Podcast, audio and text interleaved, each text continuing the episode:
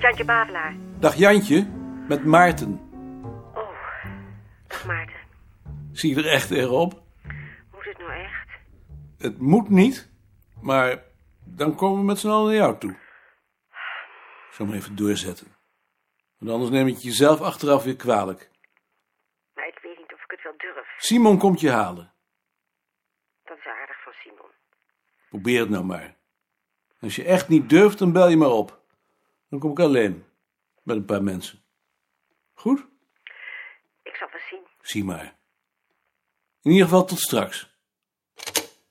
Jantje ziet er tegenop.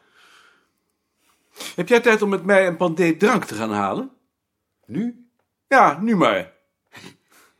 Zal ik dan maar een tas meenemen?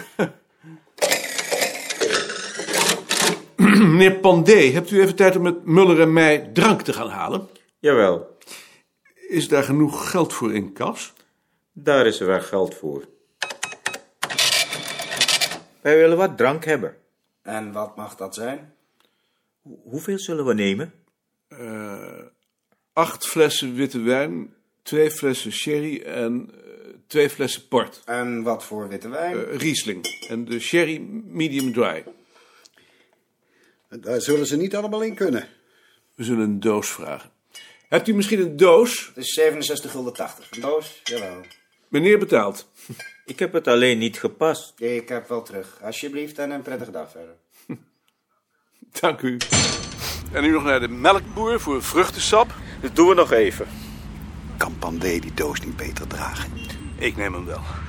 Het Nederlands gezag in het postkoloniale tijdvak. hey, dag Maarten. Ik wilde net naar je toe gaan. Je wilde hem spreken? Als je daartoe in de gelegenheid bent. Even deze wijn wegbrengen. Meneer Goud, hier zijn de wijn en het vruchtensap. Wilt u die in de koelkast zetten? Oh ja. Het vruchtensap is voor u. Ja, het vruchtensap is voor mij. Ja, maar ik meen het. Ja. Wil je er boven over praten? Ja, boven maar. Waar is het over? Over het jaarverslag? Ja. Er zijn een paar zaken waar ik het niet helemaal mee eens ben. Ehm Bart, ga je gang. Ja. Het betreft de zinnen die je in het jaarverslag aan mijn vertrek hebt gewijd. Je schrijft daar. Heer- aan de heer B. Asjes werd met ingang van 1 juli eervol ontslag verleend om gezondheidsredenen. De heer Asjes was sinds 1 december 1959 eerst als student-assistent en sinds 1 januari 1965 als wetenschappelijk ambtenaar aan het bureau verbonden. Nu, mijn bezwaar tegen deze voorstelling van zaken is dat daaruit niet blijkt dat ik tussen 1 december 1959 en 1 januari 1965 enige tijd ben weg geweest, omdat ik een en ander niet kon combineren met mijn studie. Dan maak ik ervan. eh, de heer Asjes was sinds 1 december 1959 eerst als studentassistent. En na een onderbreking sinds 1 januari 1965 als wetenschappelijk ambtenaar enzovoort. Wa- ehm, hoe, hoe zei je precies? Eh, eh, en na een onderbreking tussen vroeger. ja, en na een onderbreking staat dus zoals nu student. En na een... Ja, ik ben toch bang dat ik mij daarmee niet kan verenigen. Want daaruit zou de lezer de indruk kunnen krijgen dat het aan mij lag. Terwijl het was om mijn studie af te maken.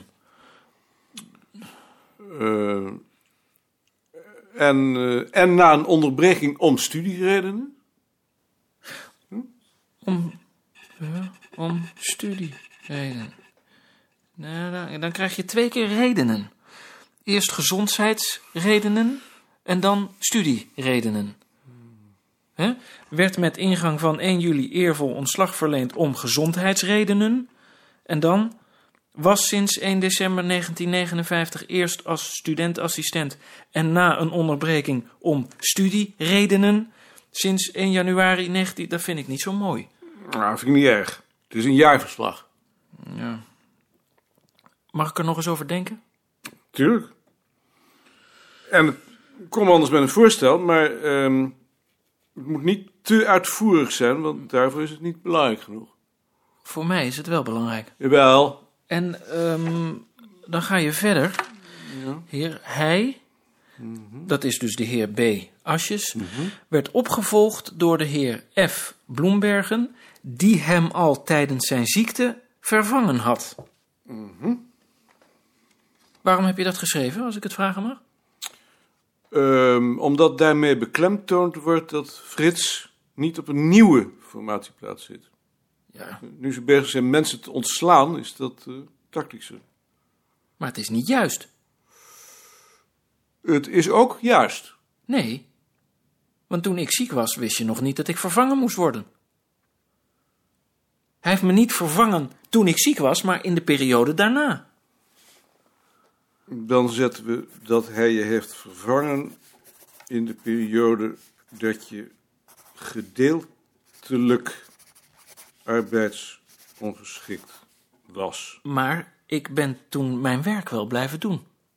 Niet je wetenschappelijk werk. Nee. Zal ik dat dan maar zetten? Ja, ik wou daar wel graag nog even over denken. Goed, Ja. maar doe daar niet te lang over, want kan wil ik het morgen aan het eind van de middag op het bureau van Balk hebben. En anders toch in ieder geval volgende week maandag. Ik moet nu even het afscheid van Jantje organiseren. Het afscheid van Jantje. Eh, zou jullie voor wat hapjes en gemengde zoutjes willen zorgen? Hekkere lapjes. Lekkere hapjes. en zou je dan ook een boeket willen maken? Ja. Mooi boeket. Tenminste 25 gulden. Ik moet zelf nog een cadeautje voor Jantje kopen, dus ik heb daar misschien geen tijd voor. Eh, Dat moet jij maar doen, dat kan jij beter. heb je geld genoeg? Ja, ik, ik heb geld genoeg. Dan rekenen we straks wel af. Ad, zullen wij de collegezaal even in orde brengen? Ja. Gert, Present. helpen! Ah, Help jij ook even, Frits? zo, wat moet ik doen? De collegezaal voor het afscheid van Jantje klaarmaken. Zal ik even ook even roepen? Doe dat maar. Pastoors? Huub, het is half vier. Ja, we zijn al onderweg. Ad, kijk jij nog even in de bibliotheek of Mia ook al naar boven is? Ja. We gaan. Waarschuw jij ze hiernaast ook nog even? Ja. Zien, we gaan. Ja, ik kom. Hans, Ja, moet ik je nou een hand geven? Je bent net weg. ja, het mag wel hoor. ja, Meneer Goud. Meneer Goud, u houdt het wel onder de kurk tot juffrouw Bavelaar er is? Ja. Mevrouw Moederman, Meneer Koning. leuk dat u gekomen bent. Ja, natuurlijk. Het is toch voor Jantje? Jantje, fijn dat je gekomen bent. Geef mij je jas maar. Maak je maar niet druk, ik sleep je er wel doorheen. Het is over voor je het weet.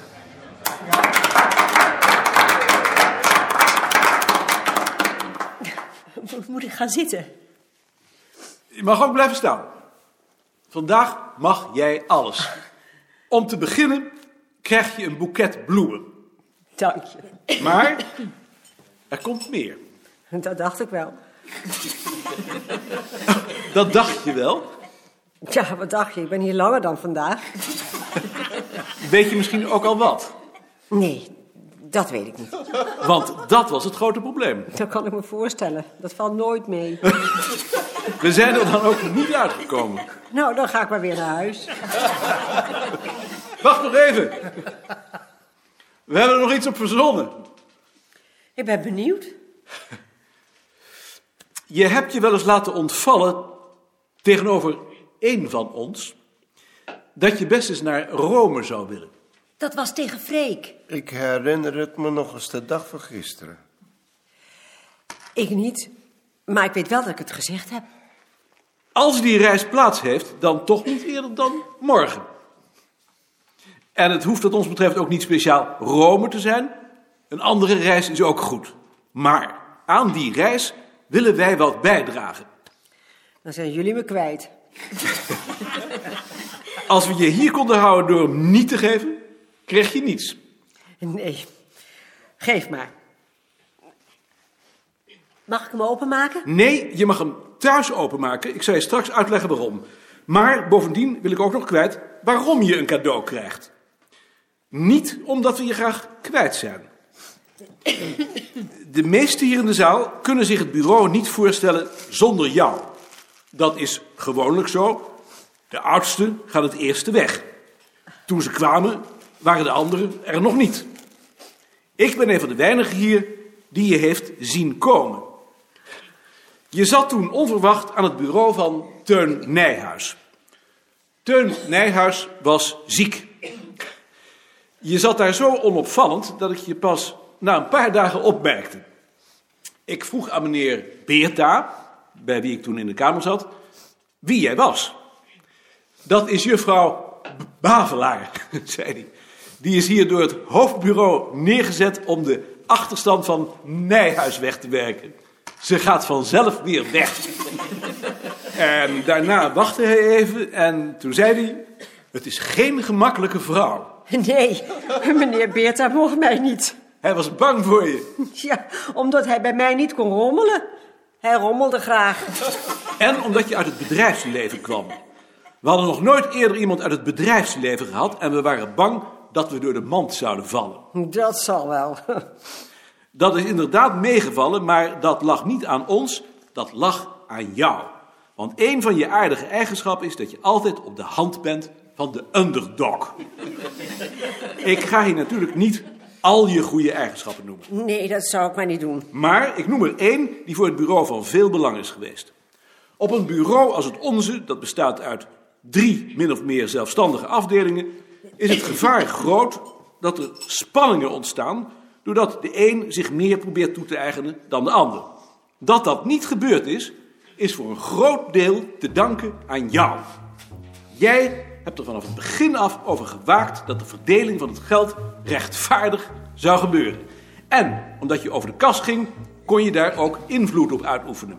Dat ingeboren rechtvaardigheidsgevoel heb ik altijd een van je meest opvallende eigenschappen gevonden.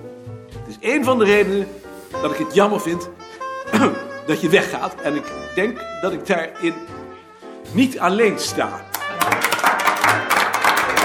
Ik sta